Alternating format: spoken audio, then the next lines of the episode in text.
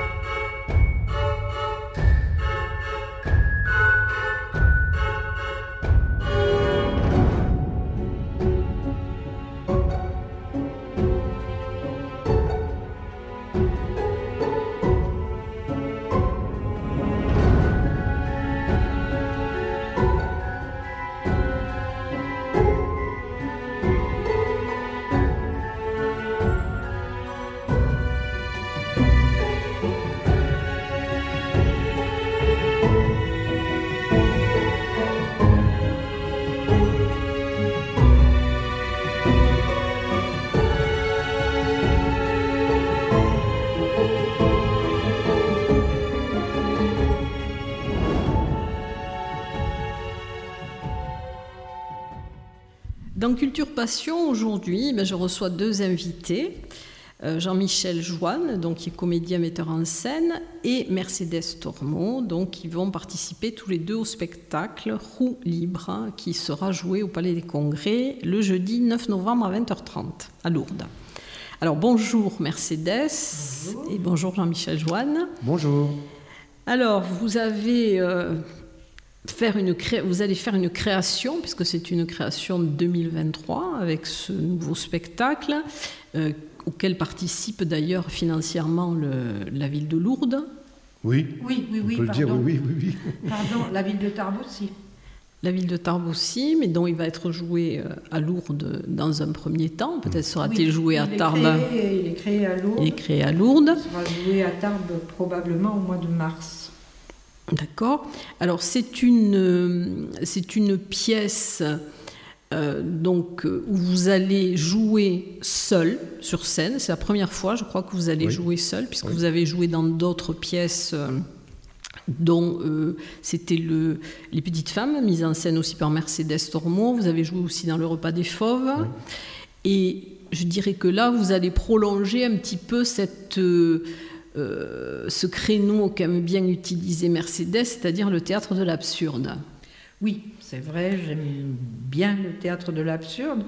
Et j'aime d'autant plus euh, ce spectacle que ce n'est pas du théâtre et que Jean-Michel, euh, du fait qu'il est seul à parler, seul à jouer, en fait du théâtre et du beau théâtre. Donc ça me plaît bien. Alors comment euh, êtes-vous venu au théâtre? Je crois que c'est plutôt par un travail de clown. Alors je suis venu au théâtre euh, il y a déjà euh, un bout de temps quand même, par le, travail d'improvisation en fait. les matchs d'impro, ce qu'on avait avant communément qu'on appelait match d'impro, continue d'appeler comme ça d'ailleurs, et que voilà que je jouais en région parisienne avec une troupe, mais c'était pas, j'en avais pas fait encore mon, métier, quoi. J'étais plutôt travail en amateur. Et puis il y a eu tout un déroulement de choses qui ont fait que j'ai rencontré le travail du clown, et que là il y a des, portes qui se sont ouvertes pour moi, y compris sur le travail d'acteur, et qu'à partir de, ça, bah, des portes se sont ouvertes pour aller approfondir un peu plus euh, bah, le travail de comédien, le jeu, et puis aussi euh, euh, dans, des, dans des spectacles et dans des mises en scène. Alors vous aviez aussi, il y a quelque temps, essayé de dynamiser un petit peu l'activité culturelle à Saint-Savin, puisque vous avez organisé des, spectacles à Saint-Savin. Oui, c'était oui, à, la, ah, à la sortie du Covid en fait, parce que et on s'était posé la question de dire, après avoir vécu tant de temps un peu, un peu privé de, de spectacle, mais aussi de, de, liberté, parce qu'on ne pouvait pas se déplacer à plus d'un kilomètre, enfin bon, et qu'il y avait quand même une sorte un peu de, poids de désespérance un peu qui était là. Et donc l'envie était de, mettre en place un, festival euh, euh, de culture un peu à l'air libre sur la Vassiale, donc profiter en même temps de l'espace qui est un espace magnifique, et donc à partir de là de proposer euh, différents spectacles à la fois de théâtre, de chant, de concert, voilà, et on a fait ça pendant cinq jours pour redonner un peu aussi vie au village, parce qu'après cette année-là, c'était quand même assez difficile de, repartir euh, euh, avec un peu de, dynamisme. Voilà, donc c'était une, belle initiative en tout cas euh, qu'on a trouvée avec la mairie en plus qui a été complètement partie prenante dans ce travail-là. C'était vraiment très agréable. Alors là, vous avez, enfin, en plus cette pièce, vous avez choisi les textes, vous mmh. les avez adaptés. Ce ne sont pas forcément des textes pour le théâtre. Et c'est sur un sujet quand même particulier. Et en plus, vous allez jouer seul, vous mmh. allez jouer, je crois, plusieurs personnages dans ce mmh. spectacle. Mmh. Mais comment, euh, qu'est-ce qui vous a donné l'idée euh, de, de, ce, de, ce, texte? Parce que c'est quand même, euh, ça tourne autour de la personnalité. Enfin, c'est vraiment très particulier comme sujet. Particulier, oui. Bah, les idées, elles viennent, en fait, c'est toujours difficile de parler de de comment ça naît en fait une idée. On ne sait pas trop. Euh, les miennes en fait, elles sont souvent inspirées par, euh, par l'environnement, l'actualité. Euh, les choses qui à la fois me réjouissent, mais celles aussi qui m'agressent. celles qui parfois mettent en, mettent en moi un certain sentiment un peu de, de colère, d'agacement, de voilà. Et plutôt que de le prendre en étant réactif d'essayer de trouver des, formes et des modes qui, au contraire, lui donnent euh, un aspect plus, euh, plus ludique, plus décalé, plus distancié aussi, pour éviter d'être trop porté par les émotions que, que, suscite. Donc voilà, c'est des lectures, ça a mis des années, c'était l'envie aussi, le désir de faire un seul en scène, après un spectacle de, clown qui avait pas mal marché, et puis qui malheureusement n'a pas, pas duré, mais voilà, il y avait l'envie aussi de faire ce, travail de, de seul en scène. Donc voilà, les années passent, les lectures aussi, l'actualité, euh, fait que bah, tous ces auteurs, euh, euh, je les ai un peu rassemblés, je les ai un peu croisés, emboîtés dans leurs dans leur textes, et, et, ce qui donne aujourd'hui roue libre, parce que c'est un peu une façon, l'expression roue libre, de partir, comme on dit en live, mais c'est pas vraiment en live, c'est de partir comme ça dans ces délires pour laisser exprimer à la fois ces, ces moments comme ça d'angoisse, d'émotion, de, de, joie aussi. Voilà, c'est né de tout ça en fait. Alors j'aimerais que vous m'expliquiez l'affiche, le, parce que c'est très symbolique aussi. Mhm. Je crois que c'est vous qui l'avez créé, enfin, qui avez choisi les, les, motifs. Alors est-ce que vous pouvez nous expliquer? On voit un cerveau, on voit des sillons, on voit une tête, un couvercle qui s'ouvre sur la tête? Oui, oui, c'est un personnage en fait qui a le crâne ouvert. Hein voilà, et, qui regarde son, cerveau en fait enfermé dans un cercle, comme s'il se faisait une propre auto-analyse, si je puis dire, de ce qu'il a dans la tête, de ce qui le préoccupe, de ce qui le, perturbe, de ce qui l'agite en fait, et qui, euh, à partir de ce regard-là, bah, euh, essaye de, de, trouver une certaine forme d'empathie avec le monde extérieur. C'est un peu ça, je peux dire. Hein. Tu, peux, tu, peux, tu peux compléter si tu veux, euh, Mercedes.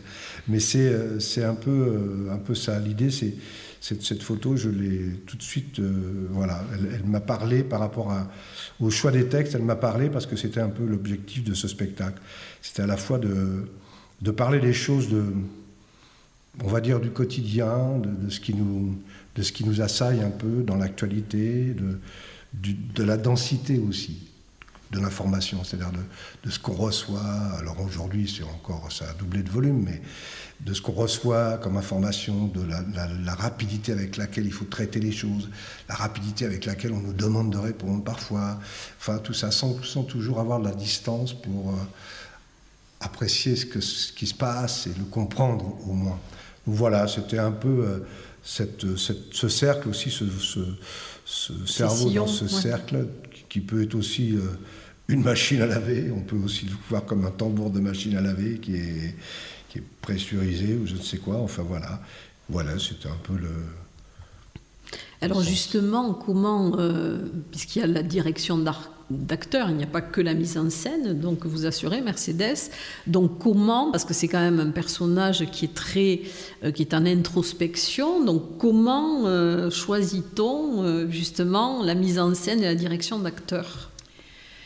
En partant de, en partant pour moi de, du titre du premier titre de l'œuvre de, de l'œuvre de, de Matei Wisniewski, euh, le cercle. Hmm. En partant du cercle, de l'idée du cercle, donc de l'enfermement, donc je rejoins tout à fait euh, Jean-Michel avec l'idée d'un tambour de machine à laver, mais également euh, c'est un cercle fermé. on n'a pas beaucoup d'opportunités de, sortir de cet enfermement.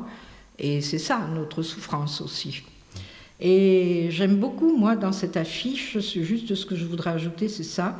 J'aime beaucoup ce personnage euh, jaune qui est très nu. C'est-à-dire qui est à la fois humain et pas, pas, pas, pas très humain, un peu et je le trouve extrêmement vulnérable dans cette couleur et dans cette euh, nudité. Alors il regarde son cerveau, lui-même euh, est vide, il n'est pas dans le cercle, son cerveau est dans le cercle et lui n'y est pas. C'est vraiment tout le spectacle. Donc ce que j'ai trouvé euh, très intéressant avec, en travaillant avec Jean-Mi, c'est justement euh, cette idée d'être dedans, donc d'avoir un jeu euh, très introverti, très, c'est-à-dire il s'examine quand il est à l'intérieur de son cercle, et quand il sort, il devient évidemment d'autres personnages. Donc il y a le dedans et le dehors, et ça c'est très très intéressant. Euh, parce que parce qu'il possède très très bien les textes et qu'il a un plaisir fou à jouer tous les personnages. Alors, est-ce que ce texte sur la scène sera euh, marqué à la craie noire? Non. Comme dans l'œuvre de Wisniewski non. pas. Alors, c'est ça. Après, il y a comment on adapte les textes en fonction des auteurs. Euh, bon, là, on n'a pas fait ce choix euh, on, a, on, a, on, a, pris le parti de Wisniewski parce que le cercle a aussi cette, cette connotation de d'une forme d'enfermement sur soi comme une protection un peu illusoire.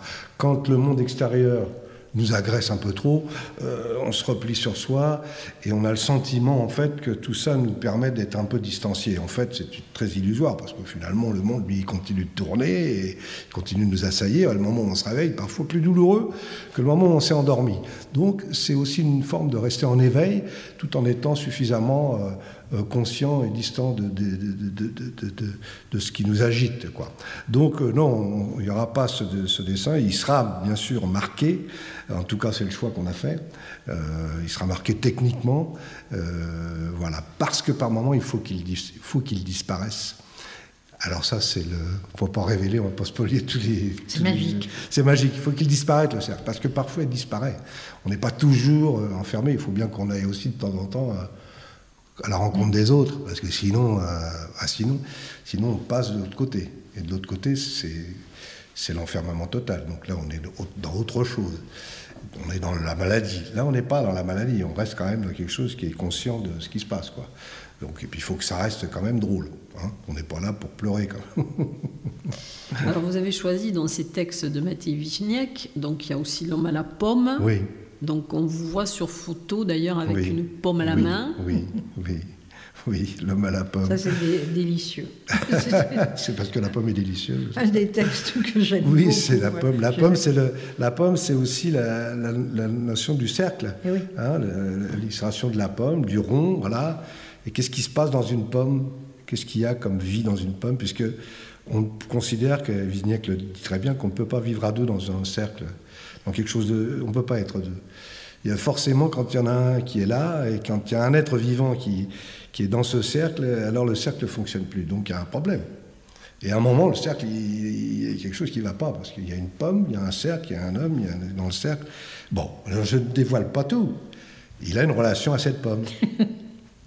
Et alors les cinq peines, donc les récits apocryphes, donc, d'un auteur euh, tchèque. Karel Capek. Oui.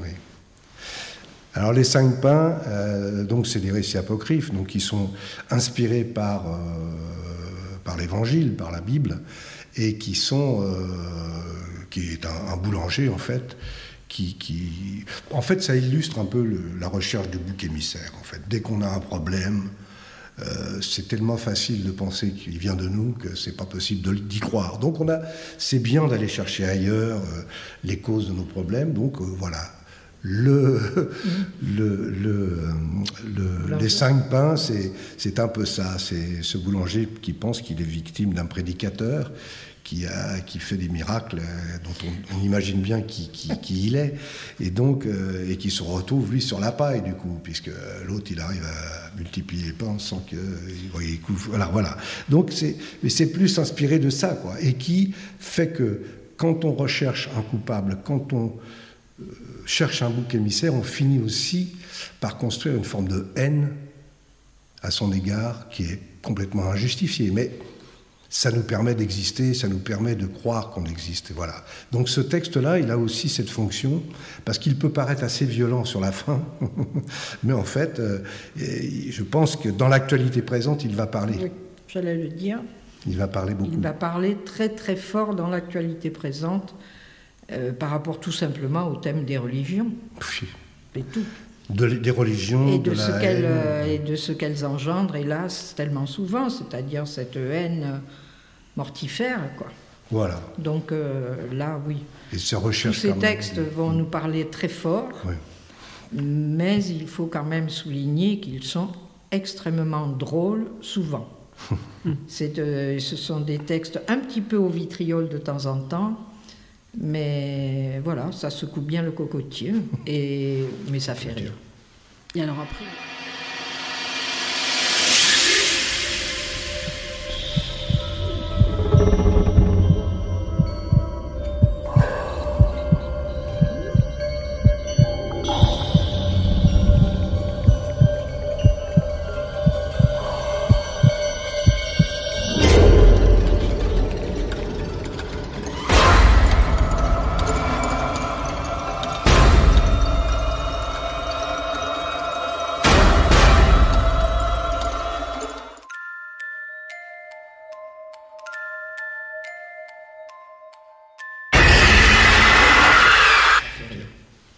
alors après, il va y avoir une, une comment dire, une suite un peu logique, puisqu'il va y avoir la grève du mal.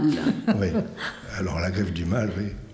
Entre-temps, il rencontre aussi un autre personnage, hein, je crois. Fred. Fred, oui. Fred. Voilà. Bon, euh, voilà, c'est aussi euh, lié un peu ouais, sur, le racisme. sur le racisme. Ordinaire. Très ordinaire. D'un auteur qui est un auteur ardennais, qui s'appelle Franck, euh, France Bartelde, euh, qui a écrit un, livre magnifique qui s'appelle Le bar des habitudes, qui est tout un tas de, qui est très euh, très noir euh, comme comme recueil de, de, textes, mais en même temps bon qui, qui parlait là. je suis tombé sur ce personnage qui en fait voit tout le monde blanc, voilà, même ceux qui sont noirs. Il finit par les voir blancs. Ça l'arrange, pas. Donc voilà. Il aime bien voir les noirs blancs. Bon, forcément, ça finit par poser un problème. Alors, surtout quand le noir est vraiment noir. et voilà. Et donc, il y a euh, à la suite de ça le diable. Alors, le diable, euh, en fait, oui, c'est. Euh, il en a marre. Hein. Oui, il en a marre parce que. alors, ça va parler avec la période du Covid, parce que. Alors, il faut savoir que ce texte a été écrit dans les années 68, quelque chose comme ça, 68, 69. Et en fait, c'est euh, c'est Dino Buzzati en fait qui a écrit ce, livre. Oui, qu'on connaît plus pour le désert des Tartares. Le désert des Tartares, voilà. Euh, et, ça lui est venu avec une histoire. J'ai un peu oublié le, sens de l'histoire qu'il avait, qu'on lui avait raconté. Et puis euh, voilà, c'est effectivement un peu ce ras-le-bol qu'il a, le diable, de toujours être euh, mis, Sollicité. euh, oui, et puis euh, mis en cause euh, Mhm. par la science, quoi. Ouais. Voilà. En pensant que la science va tout régler, alors que c'est quand même lui qui décide. Et que c'était difficile de parler de Dieu sans parler du diable, parce que quand même, ils sont toujours Ouais. pas loin l'un de l'autre. Relativement copains. Entre autres. Pas toujours, mais oui, ils peuvent Bien, pas... mal, oui. Oui, c'est ça. Voilà, ils se retrouvent en tout cas. Donc ça, c'était aussi par rapport à, à cette, euh, à cette façon de reprendre le pouvoir euh, sur les choses de la vie, quoi. Et que le diable, lui, c'est lui qui dirige, c'est pas la science. La science, elle peut de temps en temps faire des miracles, mais c'est parce que le diable le veut bien, hein, attention, c'est pas du tout parce que... euh, voilà. Et alors ça se termine, donc je pense, sur un texte un peu plus drôle, peut-être, de, de Jean-Michel Ribes. Ou Oui. Pas drôle. C'est lequel? C'est... euh, Ça fait peur. Ah, ça fait Ça fait peur. Ah oui, mais ils sont tous drôles. Ils Alors- sont tous drôles parce que ces textes de l'absurde, euh, ils sont vraiment euh, extrêmement intelligents à mon goût et, et drôles et en même temps euh, métaphysiques euh, ou profonds en tout cas. Ils, ils interrogent quoi. Et c'est vrai que celui-là aussi est très drôle. Oui. Ouais. En même temps, ce texte-là, euh, il prend un peu le prétexte de. On dit toujours un peu comme la, température. hein. Il y a à la fois la température réelle donnée et il y a ce qu'on appelle le ressenti. C'est-à-dire que le réel et le ressenti. Alors bah là, c'est pareil. C'est-à-dire qu'on nous dit des fois que les, les gens euh, ont le sentiment de l'insécurité permanente. Ils ont un sentiment d'insécurité. Alors bon, on peut avoir un sentiment d'insécurité, mais entre le sentiment et la réalité, il y a parfois une, marge. Et quand on se laisse enfermer que par les sentiments, donc que par l'émotionnel, et c'est quand même ça qui nous, qui nous alimente quotidiennement dans l'information, l'émotionnel, on finit par avoir le cerveau pris dans, un, dans une machine à laver. Quoi. Et on a peur de tout. On a peur de Donc tout. le dernier, c'est celui-là, c'est qu'on a peur de tout. Jusqu'au moment où il y a quand même un final quand même qui ouvre une perspective. Un final positif. Ouais, Oui.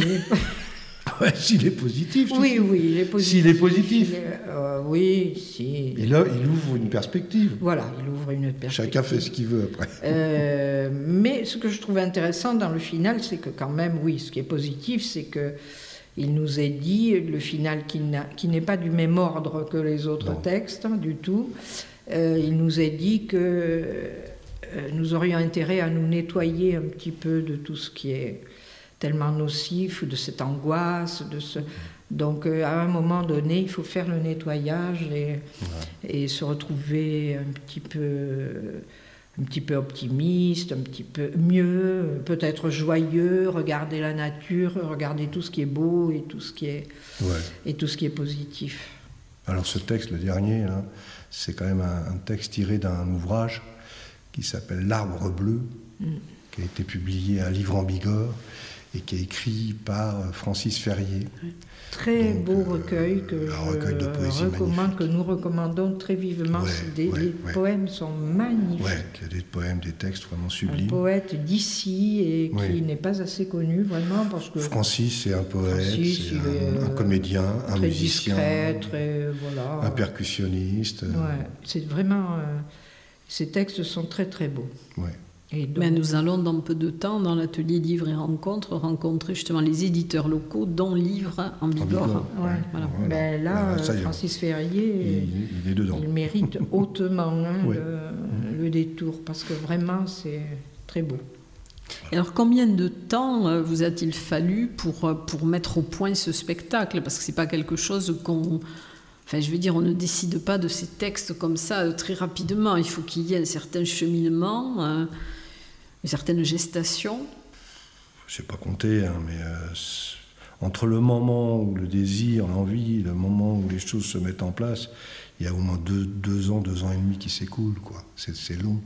Ça surgit pas comme ça. Enfin, après, chacun, euh, bien sûr, euh, d'autres ont des idées beaucoup plus, beaucoup plus rapides. Moi, ça me met du temps. Il faut que ça mûrisse, il faut que ça prenne forme, il faut que ça devienne compréhensible dans ma tête. Donc, c'est voilà, c'est deux ans.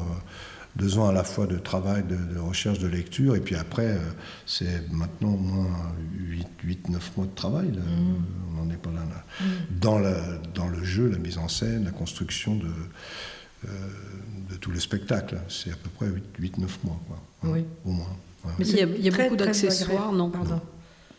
Je disais, c'est particulièrement agréable pour moi de travailler avec euh, une seule personne parce que justement on s'ajuste l'un l'autre, on fait un peu connaissance un peu mieux parce que Jean-Michel je ne le connaissais que depuis, enfin pour avoir travaillé avec lui, euh, que depuis Les Petites Femmes, hein, le texte de Maupassant. Et donc, euh, on ne se connaissait pas vraiment. Lui, lui mmh. ne connaissait pas le metteur en scène vraiment, et moi, je ne connaissais pas l'acteur complètement, mmh. surtout un changement radical de, de registre. Donc ça, c'est très agréable et on peut travailler en toute confiance, en toute liberté. Euh, voilà, on a vraiment fait des échanges euh, très paisibles, très doux et très positifs.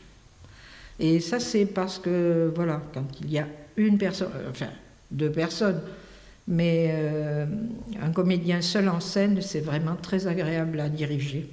Quand oui, c'est pas la première fois, parce qu'il y avait eu d'autres Non, non c'est pareil, mm. avec Anna Mazzotti, mm. ça a été pareil d'autres fois. Euh, euh, mais j'aime beaucoup ça parce que, ben, en principe, j'accepte de faire ce travail quand je suis à peu près sûre de bien m'entendre, très bien m'entendre, hein, et d'être en confiance, et que les comédiens, le comédien ou la comédienne soit en confiance.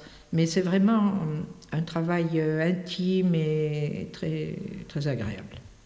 Et vous étiez d'accord en phase par rapport à la, mise en scène, au personnage?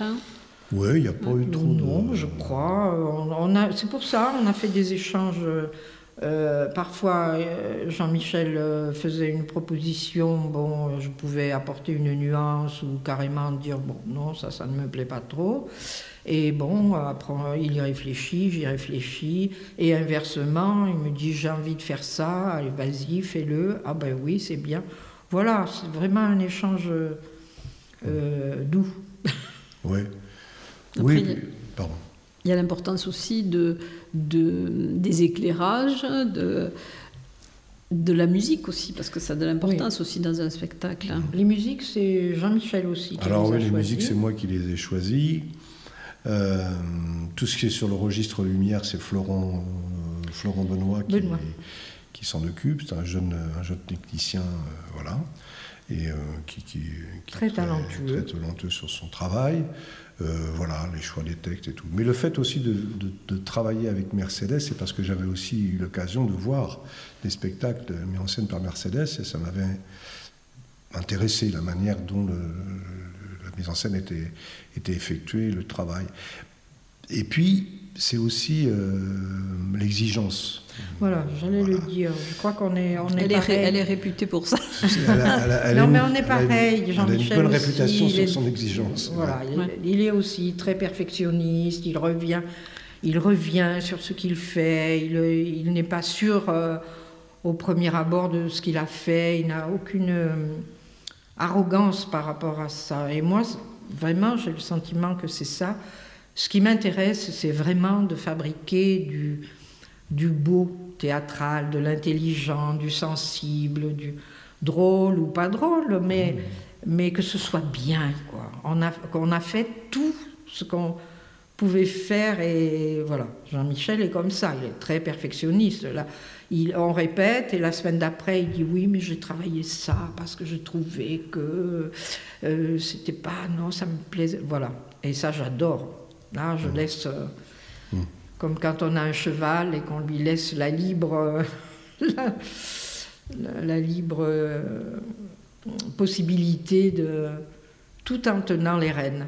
Mais va, mmh. fais comme tu veux. Et là, c'est dans le cadre donc, du théâtre du matin. Oui, c'est le théâtre du matin qui a pris en charge, à la demande de, Jean-Michel, qui a pris en charge le, euh, le spectacle pour des raisons euh, technique, on va dire. Technique, Voilà. oui, d'organisation. D'organisation, Administrative aussi. choses, oui. Parce que moi, j'ai plus de compagnie, j'ai plus rien. donc, Voilà. C'était Voilà. intéressant qu'une compagnie le prenne en charge. euh, et, et moi, ça m'intéressait de faire ce travail. Donc euh, voilà, c'est le théâtre du matin qui a en charge Roue Libre. Mais c'est Jean-Michel qui a fabriqué Roue Libre Et qui joue et qui joue, bien Roue sûr. A ouais. un solo et 10 personnages. C'est ça, 10 personnages. Euh, je sais plus, je ne les ai pas comptés, mais ça doit être ça. hein, Il doit y avoir euh, un 1, paquet. 2, 3, 4, 5. Une dizaine. oui, ouais, à peu près une dizaine, ouais. Ouais, une dizaine. ouais, ouais. Ça doit être un peu sportif parce que vous changez de tenue à chaque fois, non Euh, Il y, a, ouais, il y a quelques petits éléments de, de, Des de- petits de costume, des petits Accessoires. pour euh, identifier un peu le personnage. Mais non, il n'y a pas non plus de transformation, il n'y a pas de décor euh, absolument. Voilà, il y a, il y a de la musique, de la lumière, des, des jeux de lumière et voilà. Et un personnage là qui Et les surgit. petits accessoires ajoutent euh, à la drôlerie d'ailleurs, parce que dans la mesure où ils ne changent pas de costume, mais quelque chose de nouveau est arrivé ou quelque chose qu'il avait n'y est plus, c'est très drôle aussi, quoi. Ils changent de personnage et euh, on change de, on change d'univers, quoi. Voilà. Voilà. Alors là, au départ, c'est quand même, ce sont des, des écrivains, enfin des textes qui ne sont pas faciles, enfin qui correspondent déjà à cette introspection. Donc c'est Ouais. c'est un spectacle un peu plus intellectuel. Ouais, on peut aussi le voir comme ça, euh, pas si intellectuel que ça non plus. hein, c'est quand même pas. euh, voilà, mais oui, oui, c'est des auteurs qui, qui écrivent des nouvelles, donc qui ne sont pas des auteurs de théâtre. Bon, mais Duno Buzzati, il est quand même un peu euh, farfelu hein, dans ses écrits. hein. Il travaille beaucoup aussi dans l'absurde. hein, il euh, aussi. Oui, oui, oui. Et Buzzati, j'ai vu que là aussi, il y avait l'histoire du fort dans le, le texte sur le diable. euh, je sais plus là, je, je sèche là. Ah bon, il y a l'histoire du fort. Oui, Ah parce bon. que oui, dans le désert des Tartares, on voit ces sons euh, Ah oui. en plein Ah oui. désert. Ah oui, d'accord, ok. D'accord, ok. Mais là, en fait, bah, parce qu'en même temps, c'est c'est des adaptations, donc j'ai dû à moi reprendre des, des thématiques de l'œuvre par elle-même, puis la, la construire pour qu'elle devienne aussi euh, théâtrale. Donc il y a des fois des, des- des choses qui sont, qui sont un peu euh, rajoutées, transformées pour, pour qu'elles viennent quand même s'harmoniser avec, le, avec la suite. Quoi. Il y a une certaine forme de, de cohérence dans le déroulement du, Oui, tout à fait. du propos. Il y a une histoire qui se raconte, Mm. euh, voilà, qui est parfois un peu loufoque, un peu, euh, et qui fait appel à des personnages qui sont toujours plus angoissés les uns que les autres, quoi. Toujours plus apeurés euh, les uns que les autres. Voilà. Mais oui, oui. il y a- il y a- Et ça renvoie aussi aux peurs des, des, ben, des humains. Ah oui, tout à tout fait. à fait, oui. oui, oui, oui, oui. C'est un ça. miroir. La concierge n'est pas dans l'escalier alors qu'elle avait mis, euh, elle avait mis son affichette. La concierge est dans l'escalier. Oui. Drame, elle n'est pas dans l'escalier. Non, c'est incroyable. Voilà une Ça- raison ça- d'avoir peur. Ah, ça, c'est terrible. Une concierge qui dit qu'elle est Qu'est-il arrivé à la Ah, concierge affreux. Elle avait dit qu'elle était. Ouais, ouais, voilà, ouais. c'est de cet ordre-là. Mais il faut ajouter quand même que dans son adaptation, il se régale à rajouter des mots pittoresques, des petites choses. Bon, c'est pas.